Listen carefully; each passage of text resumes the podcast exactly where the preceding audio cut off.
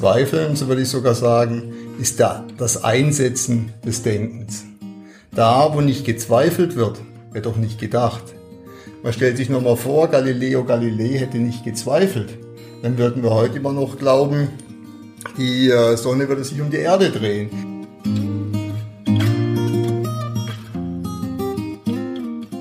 Hallo und herzlich willkommen zum Sinneswandel-Podcast.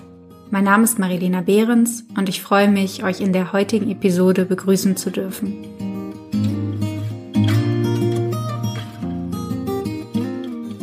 Was wissen wir wirklich? Wessen können wir uns gewiss sein? Kann es jemals Gewissheit geben? Oder sind wir vielleicht zum ewigen Zweifel verdammt? Die Welt wird immer komplexer. Glaubte man einst, wir lebten in einer Wissensgesellschaft, so mag dies vielleicht für das akkumulierte, theoretisch verfügbare Wissen gelten.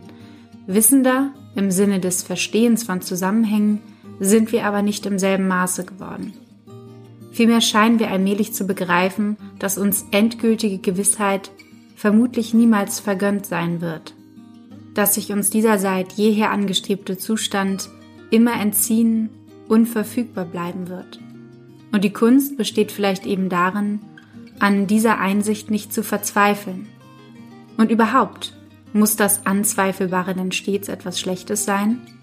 Hat es denn nicht auch seine guten Seiten, dass der Mensch zweifelt, die Welt und die Dinge in Frage stellt?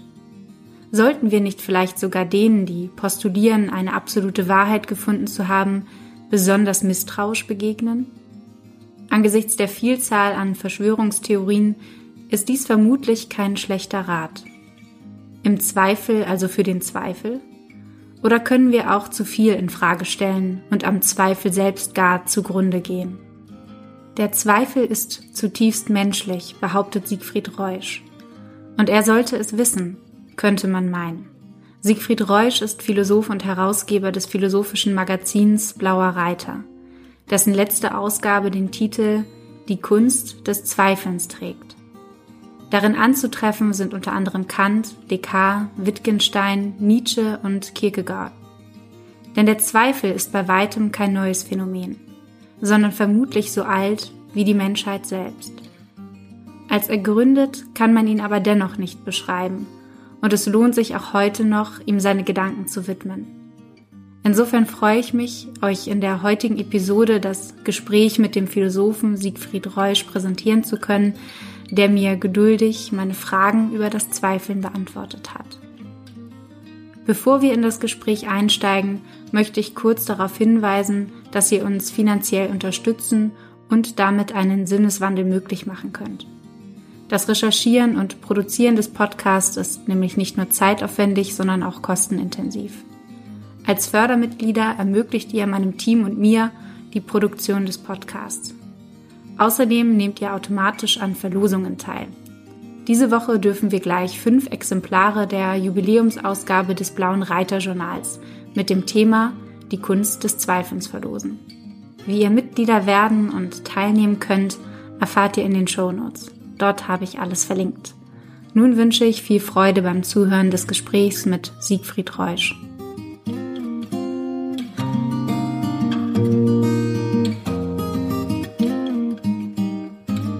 Wir leben ja gerade in ziemlich außergewöhnlichen Zeiten, könnte man sagen. Die Corona-Pandemie hat unser aller Leben ziemlich durcheinander gebracht, vielleicht sogar bei einigen auf den Kopf gestellt. Und hinzu kommt, dass eigentlich niemand, nicht mal die viel befragten Virologen und Virologinnen, ähm, genau absehen können, wann dieser Zustand eigentlich vorüber sein wird. Ist eine Situation wie diese, die so ein hohes Maß an Ungewissheit mit sich bringt, nicht eigentlich der perfekte Nährboden für Zweifel? Zweifelsohne, so könnte man jetzt gleich sagen, wird momentan sehr viel gezweifelt. Gerade weil, wie du richtig gesagt hast, sich auch die Experten sehr uneinig sind. Soll man Mundschutz tragen? Soll man keinen Mundschutz tragen? Soll es eine Impfpflicht geben? Soll es keine Impfpflicht geben? Soll man die Lockdown-Maßnahmen lockern? Wenn ja, welche? Jedes Bundesland macht was anderes. Die einen lockern früher, die anderen lockern später. Aber das Problem ist eigentlich viel eher, dass Zweifeln eine sehr grundsätzlich menschliche Eigenschaft ist. Zweifeln, so würde ich sogar sagen, ist da das Einsetzen des Denkens. Da, wo nicht gezweifelt wird, wird auch nicht gedacht. Das Problem ist eigentlich an sich nicht der Zweifel. Das Problem ist vielmehr, was mache ich denn mit meinem Zweifel? Wie gehe ich mit meinem Zweifel um? Zweifle ich so viel, dass ich vor lauter Angst in der Ecke sitze und vollkommen handlungsunfähig bin, gar nichts mehr tun kann, ganz Panik werde. Was mache ich jetzt? Ich mache ja eh alles nur falsch. Oder, also ende quasi in der Verzweiflung. Oder aber versuche ich diese Zweifel positiv zu wenden. Man stellt sich nur mal vor, Galileo Galilei hätte nicht gezweifelt.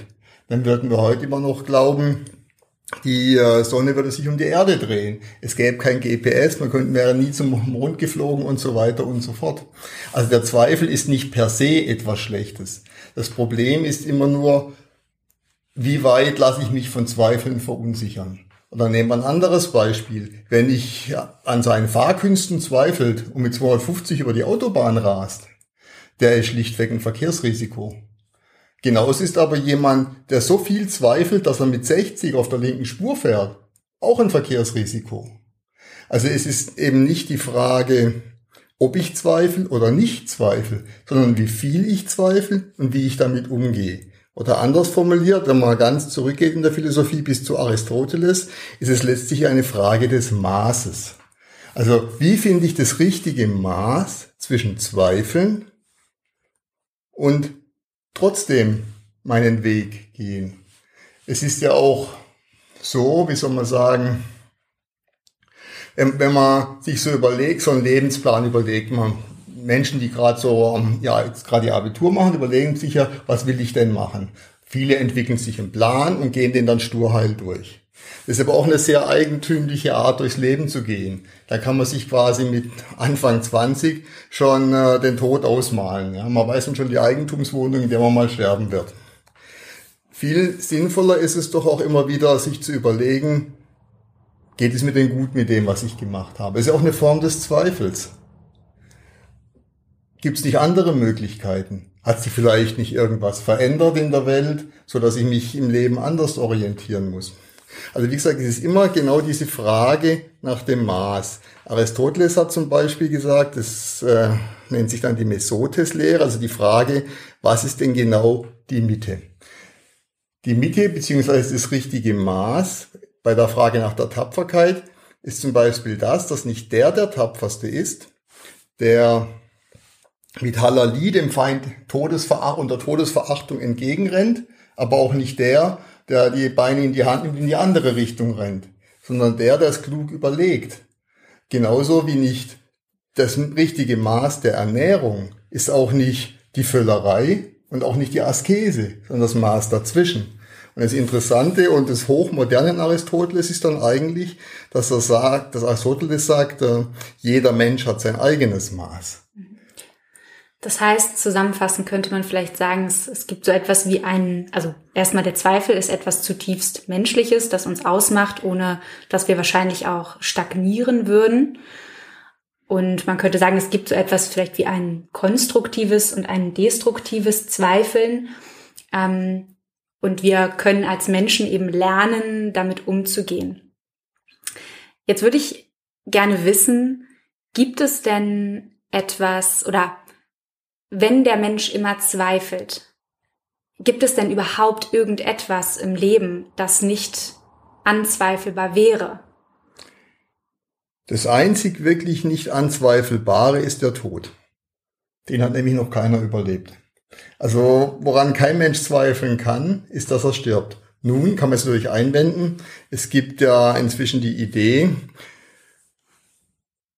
des sogenannten Transhumanismus heißt auf Lateinisch. Es ist der Versuch, dass Leute glauben, sie könnten ihr Denken, ihre ganzen Erfahrungen ins Internet transferieren und könnten dann quasi sozusagen ihren Körper verlassen und dann im Internet existieren. Sich in so eine Cloud hochladen. Genau, dass man quasi noch als geistiges Wesen existiert. Nun, ich meine, wer das behauptet, der hat äh, im Prinzip was ganz Grundsätzliches am Leben nicht verstanden. So wie der Mensch nicht nur Verstand ist, ist er eben auch nicht nur Körper. Und ohne Körper kann der Mensch auch nicht denken. Aber wissen wir das denn so genau? Also es gibt ja auch tatsächlich, gibt auch in der Philosophie dieses Gedankenexperiment ähm, der, der Gehirne im Tank. Die, äh, oder dieses Gedankenexperiment stellt ja grundsätzlich in Frage, ob der Mensch überhaupt, woher der Mensch denn wissen könne, dass er wirklich überhaupt existiere. Also das, oder ob der Mensch nicht ähnlich wie in dem Film Matrix quasi in einer, in einer großen Illusion lebt und sich dessen eigentlich nur nicht bewusst ist und sein, sein Gehirn eben in einem Tank vor sich hin vegetiert und mhm. der Mensch quasi wie, ein, wie eine Marionette an Strippen eigentlich äh, Also man kann noch mal kurz den Film äh, Matrix erklären oder erzähl nacherzählen. Da geht es im Prinzip ja darum, dass äh, in der fernen Zukunft Menschen leben, die äh, deren ganzes Leben, deren alle Empfindungen, auch Körperempfindungen, nur auf einer Illusion beruhen. Die werden quasi von einer externen Macht, die nie genau benannt wird, äh, in so im Tanks auch, also nicht nur als Gehirn, sondern als ganze Körper erstaunlicherweise in Tanks gehalten, um ihre Energie, wie auch immer, zu nutzen und abzuziehen. Und dann, damit die da aber auch friedlich liegen bleiben, haben sie so einen Stöpsel hinten im, am Kopf, der ihnen über Drogen und elektrische Impulse quasi äh, suggeriert, sie würden leben und haben so ganz normale Erlebnisse. Irgendwann kriegen die das spitz. Und äh, wie auch immer, das wird im Film nicht so ganz klar, warum eigentlich. Und dann bilden sich Widerstandsgruppen. Aber da gibt's ganz erstaunliche Geschichten dazu, die dann auch passieren. Äh, diese Widerständler, die haben natürlich dann nichts zu essen. Da gibt es einen, wenn ich mich recht erinnere, heißt er Cypher oder Cyper der sagt ja, hm, er weiß natürlich, dass das Schnitzel, das er da jetzt so in einem Widerstand nicht essen kann, dass das Schnitzel, das er früher immer gegessen hat, jetzt weiß er, es ist eine reine chemische Illusion. Eine reine Illusion seines Gehirns.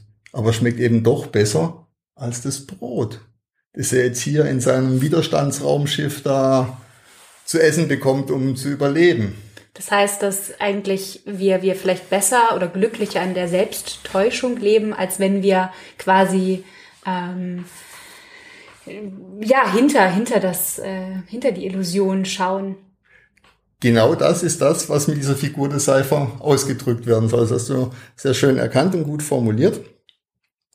Die Geschichte ist jetzt aber die, Woher weiß denn Cypher oder woher weiß auch Neo? Neo ist dieser Held der Geschichte, der eben auch dann viele befreit und diese Matrix, wie sich dieses System dann nennt, äh, diese, ja, dieses Computersystem oder was auch immer das ist, nennt, äh, bekämpft. Woher weiß er, selbst wenn er sich befreit hat, dass er nicht doch wieder übergeordnet ist? Also dass, dass, dass selbst diese Art der Befreiung nicht auch wieder eine Illusion von noch einem übergeordneten System ist, also auch die Matrix nicht das Hauptsystem ist. Und das kann man in diese Frage ist ein unendlicher Regress, würde man in der Mathematik sagen. Also da kommt man nie ans Ende. Das äh, absolute Sicherheit gibt es nicht im Leben. Wenn ich jetzt mir aber nun solche Gedanken und Zweifel an dem Grundsätzlichsten mache, also an meiner menschlichen Existenz und meinem Bewusstsein, wenn ich das zulasse? Was, was macht das mit, mit, mit einem Menschen? Brauchen wir nicht ein gewisses Maß an Vertrauen und Sicherheit, um überhaupt überleben zu können? Also ohne ein gewisses Maß an Grundvertrauen und Grundsicherheit kann man gar nicht leben. Das gibt das einfachste Beispiel ist, jeder Autofahrer, der auf eine Ampel zufährt, muss davon ausgehen können, dass die anderen, wenn sie rot haben, stehen bleiben und wenn er grün hat, dass er dann gefahrlos über die Ampel fahren kann. Das funktioniert natürlich auch nicht immer. Und das ist genau der Punkt jetzt mit diesen produktiven und konstruktiven Zweifeln. Man könnte natürlich hingehen und sagen, ah, ich habe grün und fahre mit 150 über die Kreuzung. Man kann aber auch sagen, ich habe grün, wahrscheinlich halten die 99 Prozent. Tut ja auch, ist ja die Lebenserfahrung. Meistens funktioniert's. Genauso wie ein Arbeitgeber auch meistens damit rechnen kann, dass die Arbeitnehmer dass seine Mitarbeiter auch pünktlich zur Arbeit erscheinen. Immer klappt es auch nicht, aber er kann damit rechnen. So, das heißt jetzt, beim Autofahren ist Zweifeln genauso sinnvoll wie überall im Leben. Aber man darf eben nicht so viel zweifeln, dass man gar nichts an, dass man vor lauter Zweifel eben sich gar nicht mehr entscheiden kann, fahre ich über die Kreuzung oder fahre ich nicht über die Kreuzung. Man muss also wieder mal, also es ist, es ist lustig, man landet immer wieder bei diesem Punkt des Maßes. Also wie gesagt, auch wenn ich im Leben nicht zweifle, Zweifel, so kann man es auch andersrum formulieren, ist eben der Einsatz des Denkens. Weil denken muss ich ja nur dann, wenn ich etwas bezweifle. Wenn ich absolutes, eine absolute Sicherheit habe, eine absolute Gewissheit, dann besteht, es, dann besteht die Gefahr, so hat es mal ein Freund formuliert, dass man zum Terroristen wird. Also wer überhaupt keine Zweifel zulässt, wer sich in seinem Denken, in seinem Leben, in allem hundertprozentig sicher ist, ist eher eine Gefahr. Das heißt dann doch aber auch, ähm, und da ist es vielleicht ein ganz guter Punkt, um auf Wittgenstein zu sprechen zu kommen, das heißt, ähm, die Grundvoraussetzung für einen Zweifel oder Anzweifeln ist dann auch, dass man sozusagen mit etwas Erwartbarem eigentlich rechnen muss. Ja, Wittgenstein sagt ja, dass jeder Zweifel beruht darauf, dass es irgendetwas gibt, was man erwartet. Und ins Zweifeln kommt man ja dann, wenn Erwartungen nicht eintreten. Keine Sorge, es geht gleich weiter. Ich möchte nur kurz darauf hinweisen, dass ihr den Podcast finanziell unterstützen könnt und es uns damit ermöglicht, weiterhin werbefrei und unabhängig arbeiten zu können. Das geht schon ab einem Euro, den ihr ganz einfach an www.paypal.me slash Sinneswandelpodcast schicken könnt. Alle weiteren Infos in den Show Notes. Vielen Dank.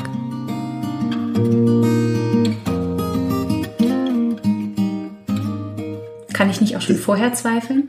Ja, man muss sogar vorher zweifeln, aber in dem Moment, wo tatsächlich wo, wo irgendwas passiert, was man nicht erwartet hat, muss ich entweder eine Umgehungskonstruktion mir bauen, die noch in mein Gerüst passt, aber selbst dafür muss ich ja schon irgendwie an dem bestehenden Gerüst, an dem bestehenden Gedankengerüst zweifeln. Muss ich irgendwas versuchen,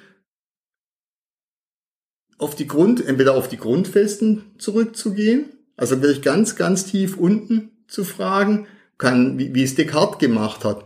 Äh, bei Descartes ist es ja zum Beispiel so, er sagt, das Einzige, an was ich nicht zweifeln kann, ist die Tatsache, dass ich zweifle.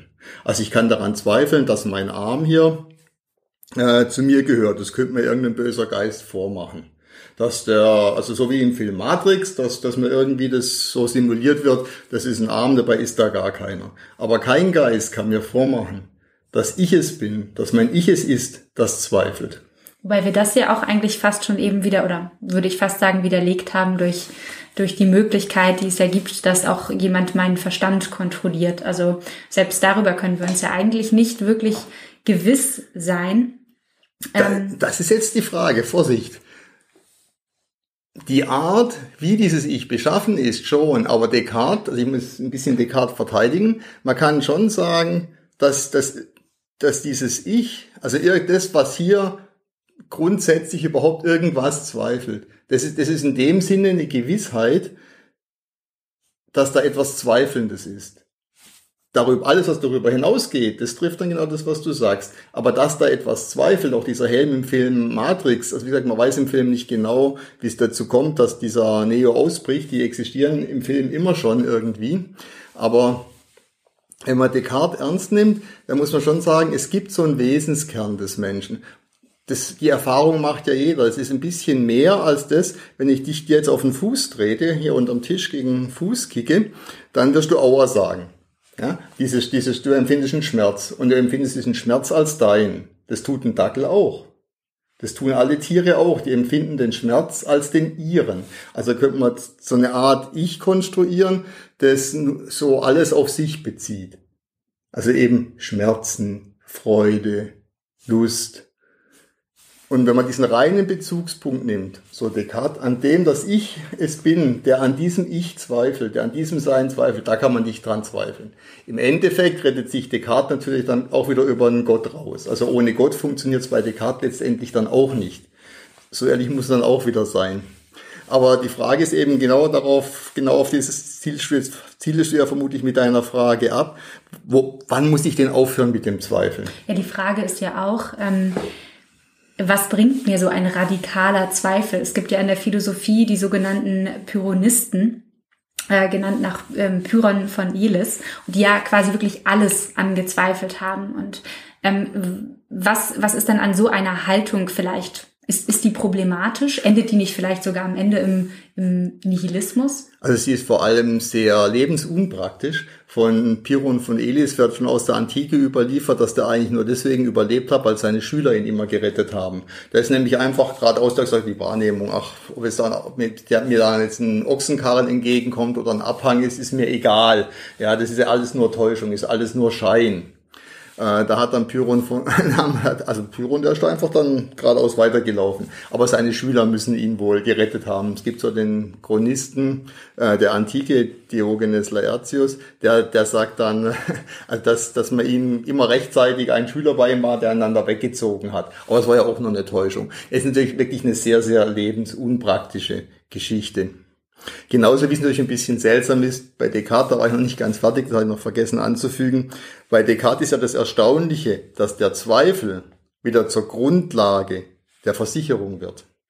Also der Zweifel, ich zweifle, ich bin es, dass ich zweifle und ziehe mir aus diesem Zweifel wieder die Sicherheit raus. Weil oh, ich bin es ja, der zweifelt. Also das kann auch eine gewisse Form der Selbstvergewisserung sein. Es muss ja nicht nur eben im Zweifel stehen bleiben. Also drum äh, so dies, dieser ganz radikale Zweifel ist natürlich vor allem in unserer Welt radikal lebensunpraktisch. Und da kann man auch, könnte man auch Shakespeare zu zitieren, noch kein Philosoph hat den Zahlschmerz je ertragen. Ne? Also mit seiner Philosophie. Das ist äh, ja, ich, ich wollte gerade sagen, ähm, oder beziehungsweise gerne darauf eingehen, du hast gerade gesagt, gerade in unserer Welt, ähm, weil es wird ja darüber gesprochen, dass unsere Welt angeblich immer komplexer, immer vielschichtiger und ungewisser wird und zugleich verlieren Traditionen, aber auch der Glaube im Sinne der Kirche, wie auch Normen an einer Verbindlichkeit. Und einige WissenschaftlerInnen sprechen sogar von einer sogenannten Sinnkrise des Subjekts in der postmodernen Zeit in der es jetzt eine Verlagerung quasi vom Gemeinschaftlichen auf das Individuum gibt, das jetzt ja den, den eigenen subjektiven Sinn für sich selbst finden muss. Und ich frage mich, ob solch eine doch recht existenzialistische Sichtweise nicht zwangsläufig zu Selbstzweifeln führt. Da muss ich jetzt ein bisschen weiter ausholen. Was ist denn der Grund für diese sogenannte große große Wort der Postmoderne. Versteht auch jeder selber was drunter. Aber so, wenn man es mal ganz grob fassen will, heißt Postmoderne ja nichts anderes, als dass diese Großtheorien langsam in Schwinden geraten. Das Christentum verliert seine Orientierung. Ja, nicht nur, dass es eine Reformation gab, in der sich katholischen, katholischen evangelisch getrennt hat, nein, be beide Religionen verlieren so ihr, ihre tragende, ihre, ja, oder ihre, ihre Werte, Werte bestimmendes Fundament. Die haben in der Gesellschaft ja sehr viel Werte bestimmt. Von, von der Ehe bis zur Sexualmoral, bis zur Erziehung, haben, hat das Christentum ein gewisses Wertefundament. Das hat sich immer mehr selber diskreditiert. Dann äh, das Kaiserreich ist zusammengebrochen, auch überhaupt der ganze Staat, die Regierung hat viel an Legitimität verloren. Es gab sowas wie einen Autoritätsverlust, das ist richtig. Was, jetzt kommen wir zum Zweifel. Kant hat mal formuliert, der Skeptiker ist der Zuchtmeister des dogmatischen Vernünftlers. Ich wiederhole es nochmal, ist nicht ganz kein einfacher Satz. Der Skeptiker ist der Zuchtmeister des dogmatischen Vernünftlers. Also der Zweifel bringt mich dazu, so unhinterfragte oder unhinterfragbare Normen in Frage zu stellen. Haben die denn überhaupt noch eine Rechtfertigung? Wie kann denn Entwicklung stattfinden, wenn man auch an solchen Dingen wie Werten nicht mehr zweifelt? Dass man an den, dass man die Werte bezweifelt und nach den Fundamenten fragt, heißt ja nicht, dass ich sie gleich verwerfe. Ich kann ja auch im Rahmen meiner Zweifel zu dem Schluss kommen, na, eigentlich ist es doch wunderbar. War das nicht auch Nietzsche, der gesagt hat, dass quasi die, der Zweifel der Erlöser der Tyrannei der ewigen Worte ja, ja, genau. Also sagen wir so, bei, bei Nietzsche muss man von daher gehen, immer vorsichtig sein, dass sich bei Nietzsche für alles äh, ein guter Spruch finden lässt, auch fürs Gegenteil. Da ist er ein bisschen, meine, er war ja selber äh, Althistoriker, also es konnte sehr gut Altgriechisch und äh, ist in dem Sinne sehr gut mit Protagoras vergleichbar, dass Protagoras mal gesagt hat, über jede Angelegenheit gibt es zwei einander entgegengesetzte Redeweisen. Und beide sind wahr. Auch wenn sie entgegengesetzt sind. Also insofern äh, stimmt schon, Nietzsche hat auch gesagt, Überzeugungen sind Gefängnisse. Und was, was Friedrich Nietzsche wollte, er wollte eine Skepsis der verwegenen Männlichkeit. Man äh, soll, das haben so erwendet, den Zweifel dahingehend, dass man aus diesem Zweifel heraus sich, man bezweifelt die bestehenden Werte und aus diesem großen Zweifel heraus will man sich ganz männlich aufblasen und seine Werte selber setzen. Daher kommt dann auch der Übermensch, der sich seine Werte selber setzt, der sich seine Werte selber definiert. Dass er dann sagt, es gibt keine Werte. Es ist natürlich jetzt auch wieder ein starkes Schlagwort, weil eine Gesellschaft ohne Werte kann ja nicht funktionieren. Das hattest du gleich zu Anfang ja angesprochen. Man muss ja erwarten können, was der andere tut wenn, wenn ich über die Straße laufe, mir jeder äh, gleich ins Gesicht schlägt oder mich jeder gleich erschießt, gehe ich nicht mehr auf die Straße. Also man braucht irgendwie schon ein gewisses Normengerüst. Man braucht so eine gewisse Form der Alltäglichkeit. Man muss sich bei diesem Zweifeln immer bewusst sein, das eine ist alltägliches Leben, das andere ist Denken. Denken darf ich alles. Ob ich alles tun darf, was ich denke, das ist dann eine andere Frage. Und dann kann man auch wieder den Kantischen kategorischen Imperativ anführen, der da heißt, handle stets nach der Maxime, von der du wollen kannst, dass sie zu einem allgemeinen Gesetz werde. Also man soll, jetzt vereinfacht formuliert, immer nur so handeln, dass man sich vorstellen kann, dass alle so handeln.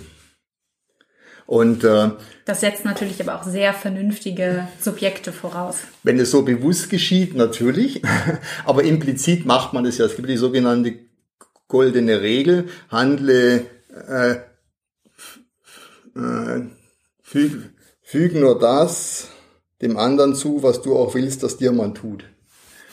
Oder umgekehrt, was, was, was, was du nur willst, was dir man tut, das füg auch keinem, was du nicht willst, dass dir man tut, das füg auch keinem anderen zu. Jetzt haben wir's. Also, das ist, etwas vereinfacht, unwissenschaftlicher ausgedrückt.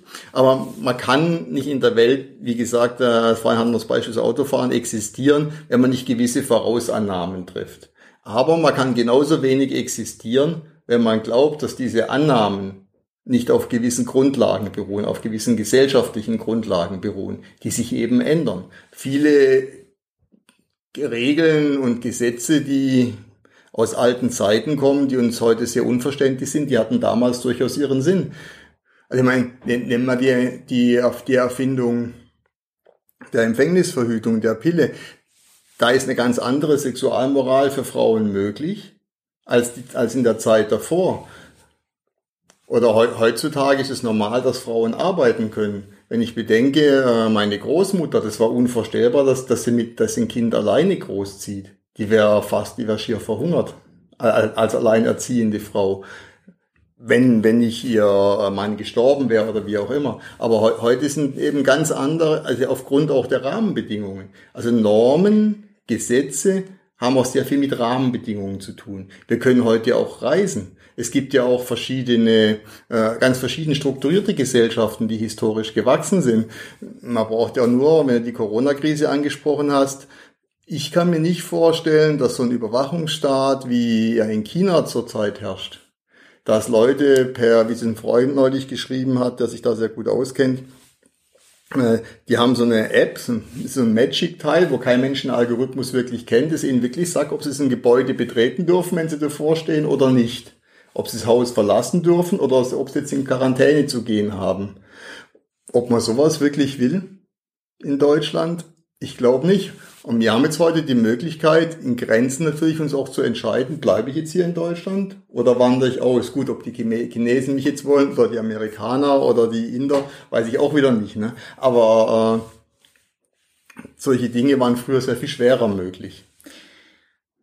Das heißt, man könnte jetzt aber auch sagen, also einerseits haben wir jetzt darüber gesprochen, dass Normen irgendwie an oder sich Normen verändern über die Zeit hinweg. Das haben war aber auch schon immer der Fall. Also im Prinzip, wenn man historisch hat sich die Welt immer weiterentwickelt und es war immer neu für die Menschen, die in der jeweiligen Epoche gelebt haben.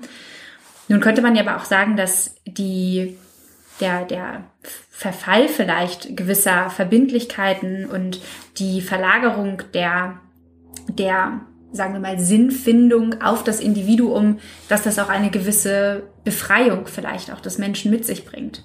Gerade eben, weil der Mensch jetzt ein, mehr die Möglichkeit hat, sich indem er bestimmte Normen, Werte, Gegebenheiten anzweifelt, vielleicht mehr zu, das ist jetzt natürlich auch wieder die Frage, zu sich selbst, wenn es so etwas gibt wie ein Selbst, zu finden?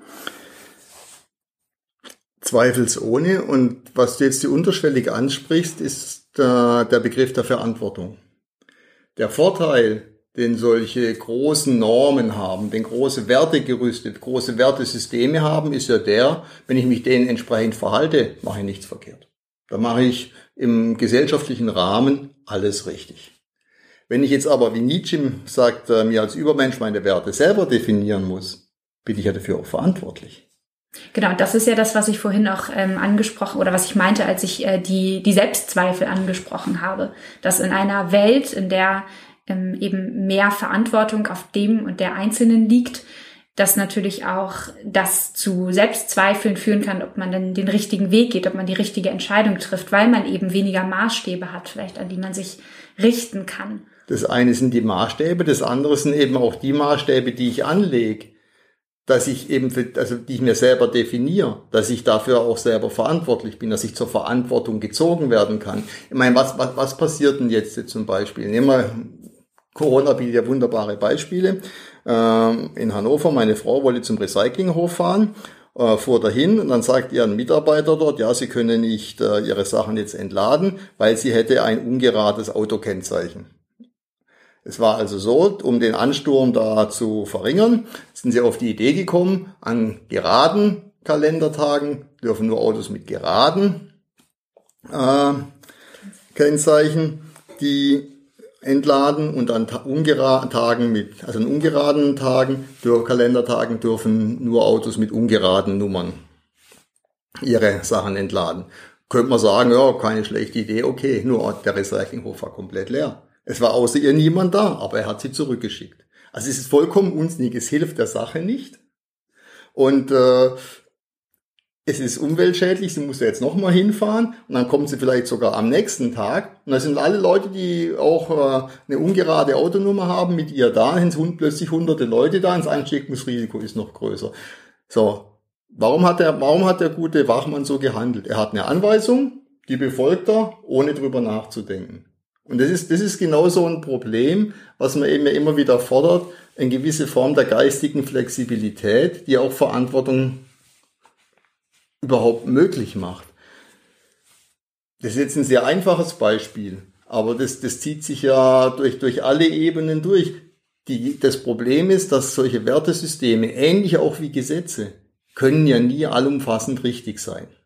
Also die können auch nicht immer alles berücksichtigen. Drum haben Richter ja auch einen Ermessensspielraum. Oder auch in der Wissenschaft, jede Hypothese muss ja letztendlich widerlegbar sein, beziehungsweise nicht widerlegbar sein, sondern die ähm, gilt nicht endgültig, sondern ähm, kann hinterfragt werden. Sie gilt so lange, bis jemand ein Gegenbeispiel findet. Eine Theorie, die nicht widerlegbar ist, die nicht falsifizierbar ist, heißt bei Popper, ist keine Theorie.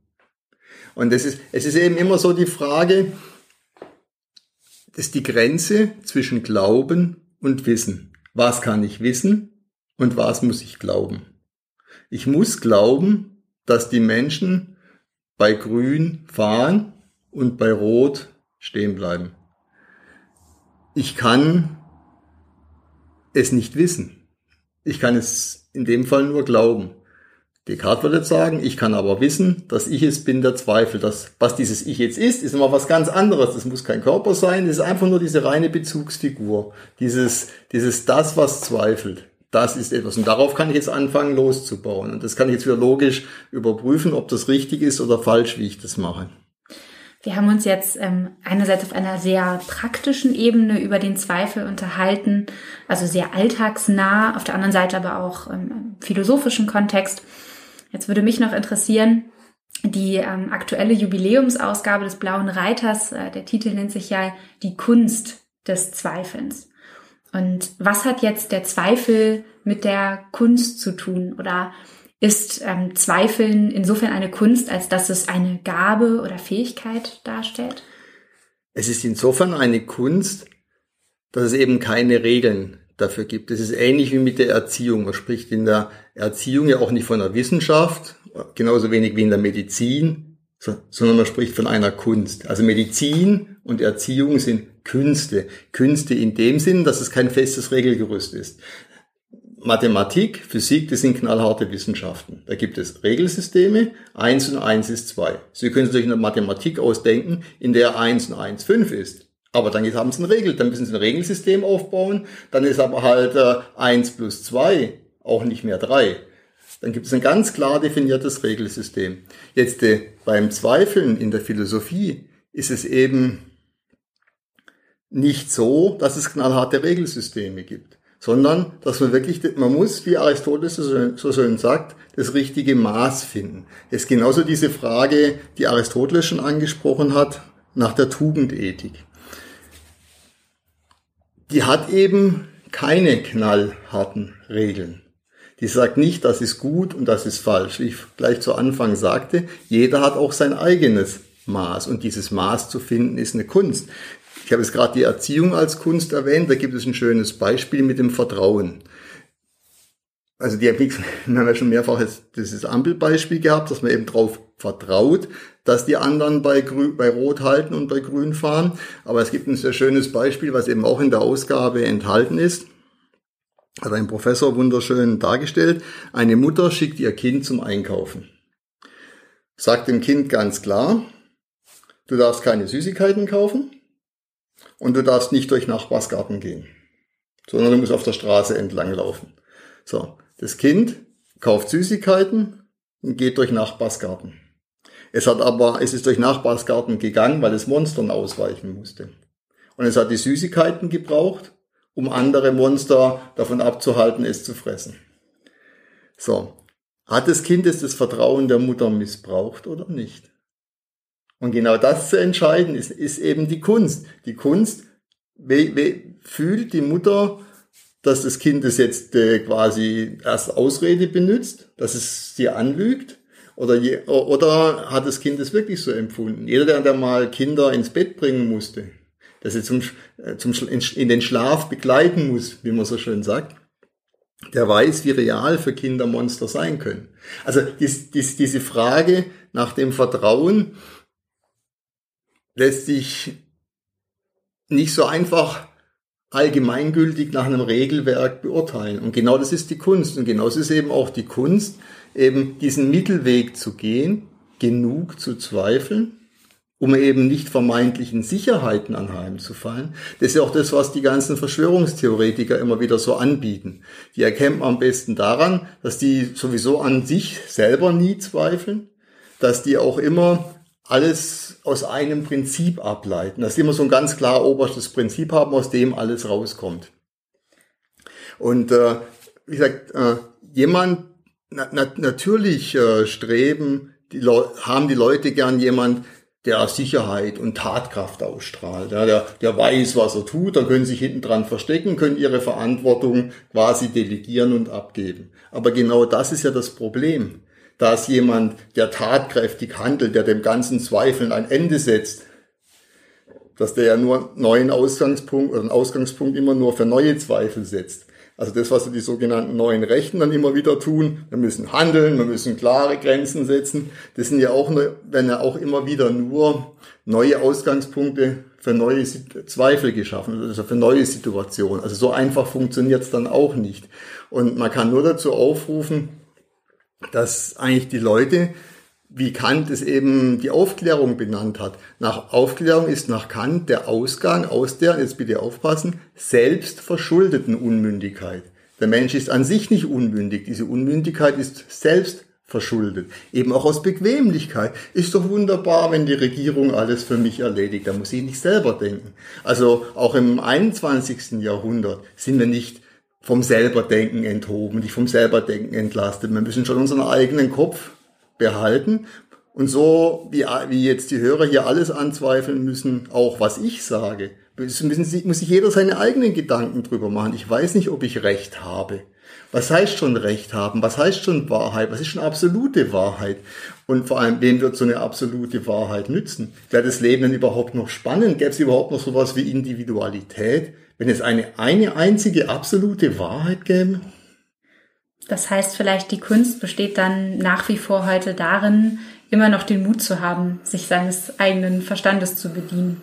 Ja, den Mut zu haben, selber zu denken und, das ist aber die Bedingung natürlich dann dabei, auch für das Gedachte und das daraus folgende Handeln Verantwortung zu tragen und eben Verantwortung nicht nur zu haben, wie sie viele Politiker haben, aber eben nicht tragen, die dann eben auch nicht konsequent handeln, also sprich nicht konsequent zurücktreten, wenn sie sich geirrt haben, wenn sie Mist gemacht haben oder sowas. Und das ist genau das, was fehlt. Viele ziehen sich auf vermeintliche Dinge zurück, wie im Dritten Reich. Da gab's, wenn man gefragt hat später, alle waren im Befehlsnotstand.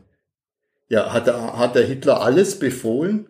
Also das ist so, ein ganz so eine ganz eigentümliche Geschichte. Man zieht, viele ziehen sich gern hinter was zurück, machen so ihren Profit, aber der Chef, der Oberste, der, der ist dann immer schuld. Aber so, so einfach funktioniert das Leben nicht. Und das, das sind eben solche, also wenn man sich das immer wieder bewusst macht, ist es ja natürlich auch eine Form des Zweifelns. Die darf aber, wie gesagt, da jetzt wiederhole ich mich ein bisschen, aber die darf nicht darauf, nicht so weit führen, dass man vor lauter Zweifeln nicht handlungsunfähig wird. Also Angst und Verzweiflung sind was anderes als Zweifel. Wie du eben auch gleich zu Eingang sagtest, die Differenz zwischen dem produktiven Zweifel und dem selbstzerstörerischen, destruktiven Zweifel. Die gilt es zu wahren. Und da gilt es für jeden auch eine persönliche Mitte zu finden und den eigenen Weg durchzugehen. Und zu diesem Weg ist eben immer auch meine Bedingung, das darf man nie vergessen, zu diesem Weg auch zu stehen und zu sagen, na gut, es war eben mein Weg. Es ist eben schief gegangen oder auch nicht schief gegangen. Aber es war mein Weg. Und es, ich war so. Und wenn das sowas wie eine absolute, für alle gültige Wahrheit gäbe, dann gibt es keinen eigenen Weg. Dann gibt es keine Alternativen wäre eine langweilige Welt, ziemlich einfarbig. Ich wollte gerade sagen, das heißt, ähm, vielleicht äh, das äh, abzuschließen, den Gedanken, ähm, es gibt eben nicht die eine absolute Wahrheit, sondern es gibt unterschiedliche Wahrnehmungen der Welt und ähm, ich musste da, um vielleicht nochmal auf den Begriff der Kunst auch zurückzukommen, ich musste da an die Expressionisten denken, unter anderem ja auch die Gruppe der um den blauen Reiter herum oder auch die Brücke, die anders als die Impressionisten nicht mehr versucht haben, die Realität, so wie sie meistens dargestellt wurde, äh, nachzumalen, sondern ähm, mehr ihre eigene Weltsicht, eben ihre, ihre eigenen Gefühle auch mit aufs Papier gebracht haben ähm, und damit deutlich gemacht haben, es gibt unterschiedliche Ansichten auf die Welt. Und so gilt es eben auch heute, auch in, im Alltäglichen, in unserem eigenen Denken, dieses immer wieder zu hinterfragen, das eigene Denken sowie auch das Denken anderer und äh, sich darüber auszutauschen und letztendlich ähm, da vielleicht eine Art Mittelweg zu finden. Ja, man, man muss die Menschen schon dazu aufrufen, so kann man fast sagen, sich selber zu sein. Man kann es auch mit Sören Kierkegaard äh, das ist ja die Existenzphilosophie schon ein bisschen angesprochen, mit Sören Kierkegaard formulieren, nur die Wahrheit, die er baut, ist Wahrheit für dich. Erst des Herzens unbeschreibliche Errührung, erst sie vergewissert dich. Also was Kierkegaard da sagt, er macht sowas wie Wahrheit vom Gefühl abhängig. Das ist äh, natürlich jetzt, äh, wenn man es als überindividuelle Wahrheit nimmt, ist es eine Glaubensgeschichte. Das ist bei Kierkegaard auch der Sprung in den christlichen Glauben. Weil sonst Was könnte ich ja alles relativieren. Dann könnte ich ja immer sagen, oh ja, für mich fühlt sich das jetzt aber richtig an. Richtig. Wenn das, ich dich, wenn ich dich quäle oder. Das, meine, das, das kann man schon machen. Man kann schon, äh, ist, das ist eben jetzt genau die Frage, die Frage, was genau wollen wir unter Wahrheit verstehen? Aber jeder hat ja seine subjektive Wahrheit. Und wenn man, wenn man dies, diese Wahrheit, dass, dass, wenn ich sage, nur das ist für mich Wahrheit oder Wirklichkeit, was, was ich empfinde, was, was mich, wie Kierkegaard so schön eben sagt, erbaut, was mir vom, was mich vom Gefühl anspricht, dann muss ich mir immer dessen bewusst sein, es ist meine Wahrheit. Es ist nicht die absolute Wahrheit, es ist meine. Es ist nicht deine. Es ist nicht die von einem Hörer oder einer Hörerin, sondern es ist meine. Und damit ist aber keine Wahrheit mehr. Damit ist dieser Wahrheitsbegriff seiner Heiligkeit entgleitet. Das, das kann man davon lernen. Für Kierkegaard war das anders. Der hat das anders gesehen. Für den war Gott, der Glaube, der christliche Glaube, war sowas wie absolute Wahrheit. Und genau dem, dem würde ich widersprechen. Wo ich ihm aber nicht widersprechen kann, was man eben von ihm lernen kann, ist wirklich zu seiner Wahrheit zu stehen und zu sagen, und das ist eben auch dann dieser Verantwortungsbegriff. Wenn du jetzt sagst, ja, ich quäle hier mein Kind oder meinen Hund, dann äh, wirst du dafür eben auch zur Verantwortung gezogen. Dann haut dir einer auf die Finger und sagt, halt, stopp, so geht's jetzt nicht. Also Wahrheit das ist, was ich jetzt damit eigentlich zum Ausdruck bringen wollte, was eben auch die Sophisten schon gesagt haben. Diese eine absolute Wahrheit gibt es nicht. Das ist ein nettes Beispiel ist zum Beispiel äh, bei einer Gerichtsverhandlung. Der eine Zeuge sagt, der Lastwagen war rot. Der andere Zeuge sagt, der Lastwagen war grün. Der Richter ist völlig verzweifelt. Ja, was machen wir denn jetzt? Der war jetzt rot oder grün? Ja, die Wahrheit in Anführungszeichen war, der eine Zeuge stand auf der rechten Straßenseite, der andere, der andere Zeuge auf der linken Straßenseite und der Lastwagen war auf der einen Seite rot gestrichen, auf der anderen Seite grün gestrichen. Also keiner hat gelogen, beide hatten recht, ja. Aber ist es die eine Wahrheit, dass er rot und grün war? Oder vielleicht ist er oben drauf, hat er oben drauf, was gar keiner gesehen hat, noch einen blauen Streifen? Also so, das mit der Wahrheit ist immer so eine komische Geschichte. Und man muss diese Wahrheit wirklich auf den Boden holen und sagen, es gibt Wahrheiten für mich, die sind so, die sind aber Glaubenswahrheiten. Und die sind eben immer wieder auch zu bezweifeln, die sind immer wieder zu hinterfragen, die muss man auch mal anpassen. Wie oft da hat man gesagt, ja, da habe ich mich geirrt. Ich meine, das wird, wird jeder kennen, irgendwie, wenn man älter wird. Spätestens, wenn man dann Kinder hat, stellt man fest, oh Gott, ich klinge ja wie meine Mutter. Und meine Mutter war ja furchtbar. Das, was ich an meiner Mutter nicht leiden konnte, das sage ich jetzt meinen Kindern. Also diese, dieses ganz, so als, als, als junger Mensch hat man oft so ganz klare Überzeugungen, man weiß, wie die Welt funktioniert und wir machen alles besser, bis man irgendwann man merkt ja, die Umstände zwingen einen dann halt doch dazu, Kompromisse zu machen und irgendwann, man muss ja nicht so werden wie die eigenen Eltern, aber manches, nicht alles, aber manches beginnt man dann doch zu verstehen, wie sie zu ihren Handlungen gekommen sind. Und das, äh, so eine, eine gesunde Portion Zweifel auch an sich selber und eben sich nicht, nicht ganz zu ernst nehmen und eben anderen auch, das ist nämlich der Punkt, anderen die Möglichkeit zu geben, ihre eigene Wahrheit zu leben, solange sie eben anderen nicht schaden. Das, das ist das, was man vom Zweifeln von Aristoteles und der Philosophie lernen kann. Vielen Dank, Siegfried Reusch. Gerne.